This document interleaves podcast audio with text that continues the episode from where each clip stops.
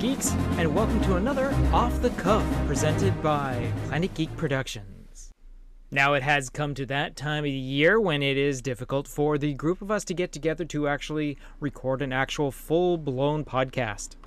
So, we are going to be bringing you yet another cobbled together episode where a couple of the hosts come together and just spout on poetically about certain things that they've either seen or watched or done over the past week. To cover some ground, we are going to be talking about some TV shows, some trailers, some movies, and even some comic books. So, first up, we have. Hello, and welcome to Geeking Off the Page. I'm one of your hosts, Trevor Brown, and I'm going to be talking about um, some stuff that came out this week. So, I have talked about it before. I don't know if you, you know, people are paying attention. Um, but I've been watching Doom Patrol, and this week marked the return of the fourth season of Doom Patrol. Um, I like this show for several reasons. One, the choice of actors, I think, in, in my opinion, is fantastic. The writing is hilarious, and there's some pretty far-reaching um, plot lines that they go with. So season four, I'm only going to cover episode one. Season four of episode, yeah, se- season four, episode one is called Doom Patrol. Hmm.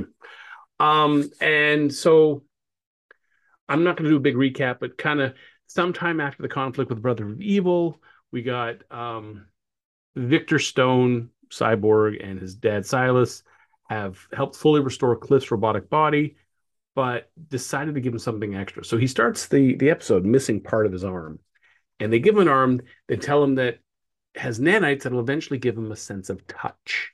Now he doesn't want to touch anything because he says the first thing he wants to touch is his grandson. So of all things, he puts on an oven mitt and then goes, "Ooh, soft inside." Anyways, um, Cliff decides to convince the team to use the time machine to go to Florida and visit his grandson. But like usual, they have a mishap and they end up in the year 2042. They meet up with an older Vic who's explained that the town Cloverton had, was decimated by the zombie werebutts in 2022. He's the sole survivor. All the other members of the Doom Patrol have remained as spirits in the manor, except for Laura, who disappeared prior to the outbreak. Um, Dr. Harrison learns that her future self had the eventual actions that would result in Kay's death. Um, so she doesn't want to be in con- control of the body anymore. Larry interacts with a uh, grown up Keeg, the little spirit inside him, who speaks with young Keeg, and the spirit becomes angry. And the team learns that the the spirits were kind of stalling them, so so future Vic could grab the time machine, get back to the past, undo the mistakes. So anyway, a horde of werebutts show up and attack them. This allows the team to escape, while future Vic carves a message um, into the side of the the ship before being devoured. Um, back in the present, Jane has been given back as the primary persona um, once more, but Kay tells her not to look at her. Keeg refuses to speak to Larry, and the episode ends with Kipling meeting with the Knights Templar, who received this prophecy from this rab- rabbit uh, Ben Bunny, Benbury, Benbury, Bunbury, um, about the imminent arrival of Immortus. Now, General Immortus is um, he's known as the Forever Soldier or the Forever General. Um, he's he's bad news. Um, he's like centuries old. He's a you know genius level intellect. Um, knows about alchemy. All in all, he's just bad news for the Doom Patrol. Now, they released two episodes. I haven't watched the second episode. I know it's called Butt Patrol. They make such great, you know, everything's a patrol of some sort. So it's undead patrol or subconscious patrol. It's always a patrol. Again, good writing, funny.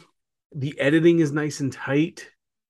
Um, they didn't have to spend too much time going well in the big recap of. They just get they get right into the heart of it, which to me part of what makes Doom Patrol so watchable is it's good writing, good directing, and engaging stories. So I'm enjoying Doom Patrol. My recommendation, if you haven't seen it, go back to episode one. There are some pretty clunky episodes, um, but all in all, having a good time. So enjoy. Thank you for that, Trevor.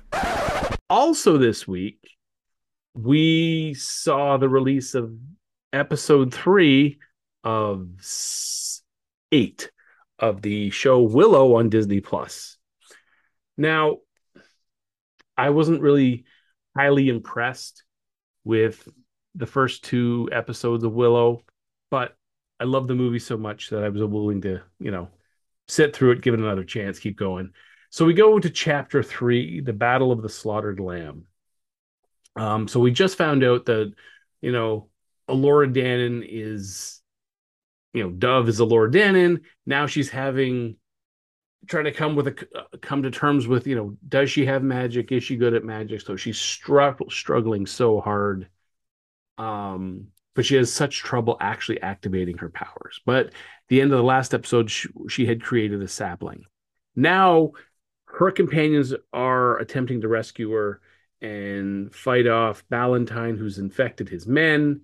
Um, and these disciples intend to deliver Elora to the crone, who's going to banish her from the mortal realm because if they kill her, she'll just be reborn in a new body. Um, so she manages to escape. She meets up with two woodcutters, uh, Hubert and Anne, who were pretty cool, kick ass ladies, I have to admit. Um, but then they're killed by Ballantine and his men. Um, meanwhile, um, Kit and Boorman split off from the rest of the caravan to go retrieve this this chest plate, the the Lux Arcana that her dad actually was looking for, Madmartigan, um, in a tomb infested with were rats. Um, meanwhile, Ballantine and his men continue the journey with with the captive Elora, and Willow and the others intercept them, and a nice battle inter- ensues. Um, and it's kind of like a seesaw battle going back and forth. But then Silas, uh, one of the originals from the movie, Willow's you know fellow warrior Nelwyn, is killed. Um, and Graydon is infected with the same thing that Valentine has been hit with. And this is the first time we see Willow actually use magic. And he uses it to obliterate Valentine's companion, weakens Ballantine. This allows Ballantine to temporarily reg- regain his senses. And he implores Jade to give him a mercy killing. And it ends with Willow knowing where they were taking Elora and what the ramifications are. And it's the same fortress that um, Bavmorda had intended or to take it. Now, the problem I'm having with the series is they know what Elora Danan is supposed to do, what she, what she's her prophecy is for her to do, and you know, I guess after Fin Raziel vanished that only left Willow as one of the few magic practitioners. And instead of saying, hey, maybe Willow should be teaching Elora, they do flashbacks and you see Sorsha, you know, Willow and Flor- Sorsha, Queen, well, Queen Sorsha now, this huge falling out. She refuses to have him train Elora Dan magic arts. She even goes, What are you going to do? teacher? your vanishing pig act? And I, I'm just trying to, you know, he saved her and everybody in the movie Willow, and she seems to conveniently have forgotten that, um, which is a dick move. But you know, they also, you know, there's this whole thing where the the Nelwyn are still, you know, called Pecks, and the the Daikini or the humans, and I like some of that, but at the same time, he saved everybody, lady. You know, maybe he could actually teach her some magic because he does have magic because he you know was able to transform Fin Raziel back to a human. So, um, yep, shove it. Anyways, um, so the series the series has like what five more episodes. It'll be interesting to see where they take it. Um, I don't know if they have any more seasons after this already planned, or they're going to see kind of where this goes. Um, so my opinion of Willows, it got off to a bit of a rough start but it's starting to to ramp up nicely in a in a way that's uh, fun to enjoy. Next up, we have so the recent Game Awards came out this past week, and a lot of trailers for upcoming games kind of, you know, landed all at once. And wow.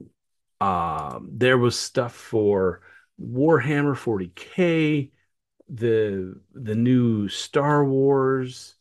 Um, I there were just so many games they they they, they you know they got we got to see the trailers of.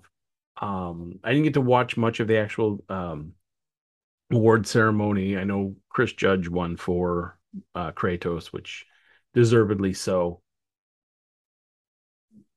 It's just it's mind-boggling all the games that are coming out now. Unfortunately, I really don't have time to play any of them. Wish I did, uh, but I don't. So I'll watch some videos of other people playing it to get a sense of you know what they've done. And I want to kind of keep my finger on the pulse of what's possible so far. Um, and the one problem I have with a lot of these games is it's a lot of the same sort of look at what we can do with the technology um and kind of like skipping some of the story aspect and you see some of the other like you know like 18 hours of story um guys that's not a lot that's really not a lot um if it takes 18 hours to beat your game you didn't put enough into the game um, and you can't just fill it with side quests. Go, oh, we're going to pad the total with side quests. That's, I think that's my current outlook on a lot of games is very short actual storyline, and let's let's pad everything out with side quests. To you know, I just just work on the story, guys. Please, please, please work on the storyline. So yeah, so there was stuff for uh Cyberpunk, Phantom Liberty, um Destiny 2, Lightfall, as I said, Warhammer 40K. Um, some games got the release dates like Armored Core 6, um, Diablo 4, um, the new Star Wars one, um, which the name just just escaped me, just as I said. And I said, yeah, um, seeing Chris Judge win uh, best performances Kratos and getting to meet, you know, Pacino was pretty damn cool. Oh, Return to Castlevania, Dead Cells. That's that was a big one for me. Um, I've been a big fan of Castlevania since right back to the very first one. Um, back on the NES. I'm going to do a little side thing. So back when I got the first Castlevania, which by the way was the first game other than Super Mario Brothers I ever had on my Nintendo. Um, I got up to the fifth boss, the Reaper, and the game would always pause. And I always thought maybe I would I had done something wrong. And then I got other games like Legend of Zelda and you know the usual round of, of ones. And I remember this is the first time I ever wrote a video game company. And I wrote Konami and I said, I think there's a problem with this game. It keeps freezing at this one spot every time. Just as I enter the stage with the Reaper, the game freezes and nothing happens. And I expected nothing else to come of it. And it was couple months later, I get a package in the mail and it's a fresh Castlevania. And I was like, oh my God, and there's this letter, you know, basically thanking me for for letting him know that there was a bug in the game. Um, that you know, in the months since it, I had got my copy, I this was a new new copy where they had fixed the bug. Um, and they said I could either keep they, they would prefer if I would mail them the the bugged version, um, but I could keep it if I want. I was under no obligation to mail it. I did mail it back to them um, just because I was so happy to be able to play the game to completion and kick Dracula's ass. Um, so yeah, it was uh, you know this is back before long before the days of the internet internet, and it was pretty cool that they would do this. I mean, it was probably nothing to like pennies for them to to send me a new one, but you know, twelve year old kid, this was this was a big deal. Um, so yeah, Jedi Survivor, that's the name of it. Um, anyways, that's all I can say about the uh, the the Game Award trailers that have you know they they flooded YouTube, um, and yeah, great time. Looking forward to a lot of it. Thank you for that, Trevor. Next up, we have Our man from Vancouver, Gavin. Now, unfortunately, upon receiving the recording from Gavin, it turns out there was a problem with his microphone. So, unfortunately, his volume is quite low, but it is still can be heard. You're just going to have to maybe bump up your volume on your end, but when you come to the very end, be sure to turn it right back down because then you'll hear me yelling in your ear. So, Gavin, what would you like to say? Hello and welcome to another ad hoc episode of Geeking Off the Page. I'm Gavin, as always, and tonight we'll be talking about Violent Night starring David Harbour. When you see the trailer for the first time, I think it's there's a certain first impression that kind of sticks with you. When I saw the trailer, Violent Night felt a bit like Die Hard meets Home Alone, but Harry and Marv get a much less Looney Tunes style treatment. I'm happy to report it absolutely held up to my first impressions in a very good way. David Harbour stars as the de facto Santa, Claus drinking in a bar, who, upon first glance, feels like Billy Bob Thornton's Bad Santa meets Miracle on 34th Street. We soon discover that he is, in fact, the real deal, the real magical Santa who instills wonder on a bewildered bartender who promptly gets puked on. Pretty much sets the mood going on from there. It opens to a Christmas get together with a clearly very wealthy family getting ready to celebrate uh, Christmas, only for John Leguizamo's Mr. Scrooge take, uh, to take all of the attendees hostage. Santa, after noting that Trudy, the daughter of one of the family members, is on the super duper extra good list. Realizing he's the only one who could save Trudy, he embarks on die-hard shenanigans, taking out various henchmen in an absolutely brutal fashion. Along the way, we discover he doesn't quite understand how the Santa magic works, but he draws on it in very quite visceral ways, inclu- including discovering he hasn't always been Santa, and in fact was a very bad man with a hammer. Trudy convinces him to take up the hammer to very gory and bloody ends. Now, I'm not going to spoil anything else because to watch David Harbour grumble his way through things Bruce Willis style is a joy to behold. His creative ways of using almost every Christmas trope possible to kill, maim, and injure result in uh, cries of shock and laughter in the audience. I will mention there is a truly inspired and savage homage to Home Alone with Trudy at the center of it. And well, it's two parts slapstick, one part hostile, Watch it unfold. If you are not squeamish to violence, Violent Night might be the cathartic Christmas story fans of Die Hard would find entertaining. I will say my partner also enjoyed it quite a bit, although she did not quite appreciate the gorier special effects, but all said and done, she had a great time.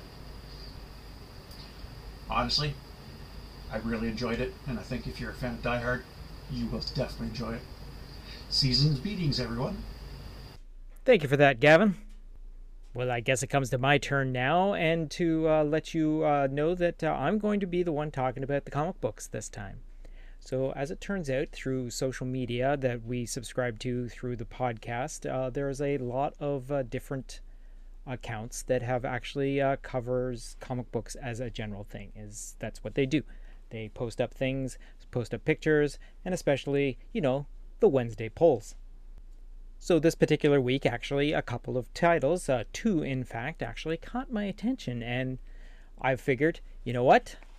I haven't read comic books in a while, so uh, let's see what these are all about.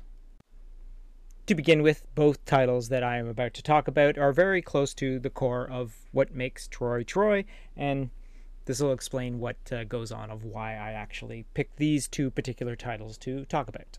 Or actually, to actually go out to an actual physical comic book store and purchase them. So this week in particular, we actually had uh, Dynamite Comics uh, releasing the first issue of Disney Gargoyles, written by Greg Weisman and illustrated by George Combatius. I believe that I have um, not quite captured that last name properly. I apologize to anyone that gets offended by me mispronouncing that name, but the name did not seem familiar to me, but that's where it is when you know, you're out of the comic book loop for so long. Now, to begin with, I have to point out the fact that uh, this particular issue, again, Gargoyles, number one, by uh, Dynamite Comics, uh, is actually issued with multiple covers. Now, I'm not talking two, I'm not talking three. I'm talking 78 different covers. Actually, if you go into the back pages of this particular issue, you will see that there are four full pages of the alternate covers and all their different actually uh, allegations, their titlings of what how you refer to each of these different covers. It also credits each of the different artists that has done the different cover arts. So where they start simply as like cover A, cover B, cover C, and so forth. The one that I particularly picked up is covered ZI, and that is also listed as a 10 copy FOC incentive, which is purple line art by Amanda Conner. Now that uh, FOC, I have no idea what it is. I'm pretty sure if someone is out there, they can uh, probably, hopefully, point it out to me what uh, an am by not realizing what those letters mean. So what this particular issue is is basically what it does is it basically re informs you about what the Gargoyles universe is all about. It is all from the point of view of Detective Elisa Maza, and it actually the storyline actually seems to take place after the uh, the actual animated series has ended. So it's a continuation of the storyline beyond this. So a couple of things that is we are reintroduced to all of the known gargoyles that we know. We uh, also still have um, Detective Maza's uh, partner, Detective Matt Bluestone. But of course, we are introduced to our regular uh, trove of characters. We got our Goliath, we have our Lexington, we have our Broadway, we have our Brooklyn, Bronx, and Hudson. We also have Goliath's daughter of Angela, who in this particular storyline is apparently dating Broadway. In his brief introduction of Brooklyn, we are uh, shown that uh, Brooklyn himself has a eye patch on. No explanation in this particular issue, but the fact that he is actually um, a, a, mate with uh, Katana, which is a one of the uh, gargoyles from uh, feudal Japan, and the two of them have a son called Nashville. Now, that's not the uh, only relationship that has evolved since the ending of the series. Apparently, Maza and Goliath are in a relationship, and it seems to be physical as well. Now, there is Coldstone as well, is part of this uh, tribe of gargoyles, and there is also a robotic gargoyle that goes by Coldfire, of which I do not remember her being in it. She is basically the downloaded essence of one of the gargoyles into it, so I can't remember knowing this character before. The nice thing about the uh, comics is the comic is that it's not accurate directly to the actual animated series, but it is a very well loyal to the design of all the characters. You look at the characters and you instantly recognize who it is that it is on the page and all that. Plus, this issue re in reintroducing uh, all the characters to is a nice way to start. There isn't much more to the story than that. It's just a hey, here's these characters, here's what's going on in the world right now, and that's where we are with this particular first issue. Uh, it is something that I will probably pick up the next issue and probably a couple of issues after, depending on how long this is going to run, because I am a fan of the Gargoyle series, and this looks like a nice, so far, good continuation of the series. And this next uh, comic I'm about to talk about is actually the uh, book two, as it's actually referred to, of a uh, ongoing series, and that is uh, again thanks to those uh, guys on TikTok and uh, on the whole entire Instagram feed. This is DC Comics, which is something I haven't collected in the longest time. Batman and the Joker, the Deadly Duo. And this particular week, uh, this is actually listed as the Black Label series, so it's a lot darker than your regular run of the mill sort of thing. Actually, the really nice thing about it is the actual uh, presentation of the comic is kind of cool. It's got a much thicker cover, and they have a glossy cover, uh, like uh, image to them and all that. And it's the nice, uh, high quality paper on the inside, great uh, colors and whatnot. And um, there's absolutely no ads within this particular series, or at least these first two issues. So, like I said, the second issue came out this week, uh, so I went back to collect the first one. Thankfully, it was there thankfully, the price hadn't been jacked up or anything, um, so it was just regular comic book uh, cover price. Oh yeah, and to mention back uh, just a couple of steps here that the Gargoyles was actually three ninety nine for the issue, and that uh, each of the issues of uh, the uh, Batman and the Joker was each uh, four ninety nine. So, uh, been a while since I bought a comic book, and wow, there you go, four to five bucks for a comic. I guess that's what the going price is right now. So, Batman uh, and the Joker, the Deadly Duo, is uh, brought to us by Marc Silvestri and Arif.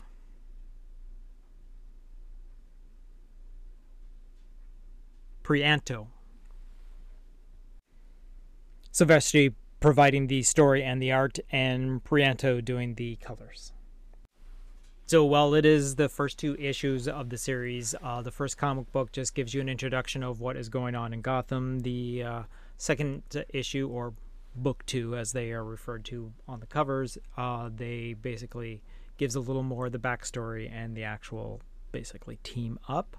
What has happened is out of the two issues we've collected, I've collected so far the storyline as someone has gotten out there, they've been able to find somehow to muted mutagen like style the formula to turn the Joker into the Joker and has made an army of these uber zombie Joker characters. Now, what has happened is this person obviously has a, a, deal for the Joker to do it because the actual series starts off with Harley Quinn uh, in uh, captivity. And so uh, apparently, this person has Harley Quinn captive and is making Joker do all sorts of things. We then find out that uh, Joker then actually has to ask Batman for his help uh, to help him figure out this uh, situation because um, it's bad for business with all these Joker like characters around going around creating mayhem in his name that is not being done by the Joker. Uh, so to uh, guarantee that the that the Batman helps out the Joker, uh, we have uh, the Joker has kidnapped Gordon and uh, it turns out that uh, he's got him held captive somewhere unbeknownst to him. And if the Batman doesn't help the Joker, that Gordon's going to come to quite a bit of harm over the next little while. So um, it's kind of cool. These are like uber strong characters. In like his first encounter with it, Batman ends up breaking his hand by punching one of these guys in the face. That's how strong they are. Um, they're not that well coordinated, but uh, when they do attack at one point en masse, they uh, they basically almost take out the Batman, and it's actually uh, Joker's almost falling to his death that Batman allows the two of them to escape their horde and all that sort of thing. And but it's, it's really kind of cool. I mean, we've just uh, been introduced to uh, Dick Grayson and um, Alfred have just helped uh, Bruce recover from an attack. He was bitten by one of these uh, mutated Joker zombies, and um, so that's where they find out that it's some sort of chemical construction that someone is amping up these creatures to do mayhem for what particular reason we don't know why, but that's where we are right now. And so far, it looks really cool. Uh, it's kind of neat. The little uh, voice uh, boxes that carry on the conversation, depending on who it is. There's a little symbol in the corner of each of the different uh, squares to note who is actually having this thought or something like that. Um, so it's it's kind of cool. I'm I'm really enjoying it so far. Uh, the style is uh, kind of cool. It's a little erratic. It's very different from everything else. And um, the thing that I pretty much figured what I thought was going to happen is as I'm reading this story, um, all the voices are being provided by the voice actors that basically did all the characters in Batman the Animated Series. So, I mean, I knew going into this that no matter what, I was definitely going to be hearing Kevin Conroy and uh, Mark Hamill as I read through the comics. But as it turns out, uh, all the other voices popped in there just as easily. Um, Bullock is also in this, so we've got that, and like I said, Gordon and and Robin. Well, technically he's Nightwing, but anyways. Uh, so that's what we got, and I'm, I'm looking forward to picking up more of this because it it's so far it's it's really intriguing. Um, and it's uh, like I said, it's one of the more adult uh, stories um, because, like I said, it's the black label from DC, so it's a little more. It it has a no one under age of 17 should be picking this up sort of thing, like a 17 plus rating on the back of it. So I'm enjoying it, and you know what? Like I said, I've been out of collecting comics for a while, and uh, this is a good start. And again, thanks to the interwebs and the social media for pointing out these particular things. If I if anything else captures my attention, I'll probably do that. Now I just have to set uh, my calendar to remind me, hey, you got to pick up uh, Gargoyles and you got to pick up the new uh, Batman and the Joker this week. So.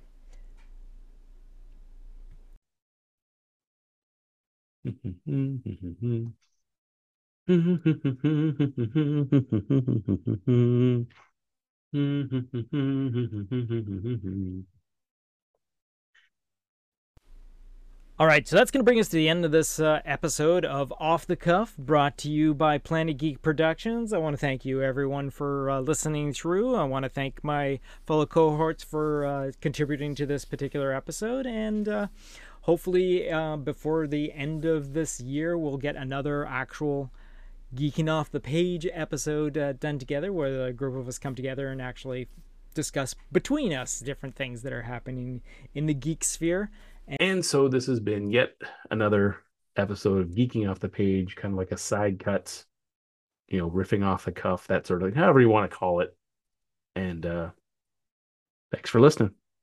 And then all we have to do is just say our collective goodbyes. And well, I don't think any of the guys have actually said their collective goodbyes, so I'm just going to say collective goodbye they're gonna listen back to this and think like, "What the hell, Troy? You should have given us the cue to do that." But no, you know what? I gotta get that reaction from you. All right, thanks for tuning in, everyone. You have been listening to Off the Cuff, a Planet Geek production. Please be sure to subscribe, share, rate, and review. You can find us at our social medias through Facebook, YouTube, and TikTok. Search for Planet Geek Productions on Instagram and Twitter, Planet Geek Pod. Or you can send us an email at planetgeekpod at gmail.com. So until next bat time, same spider channel, may the force be with you, and thanks for tuning in.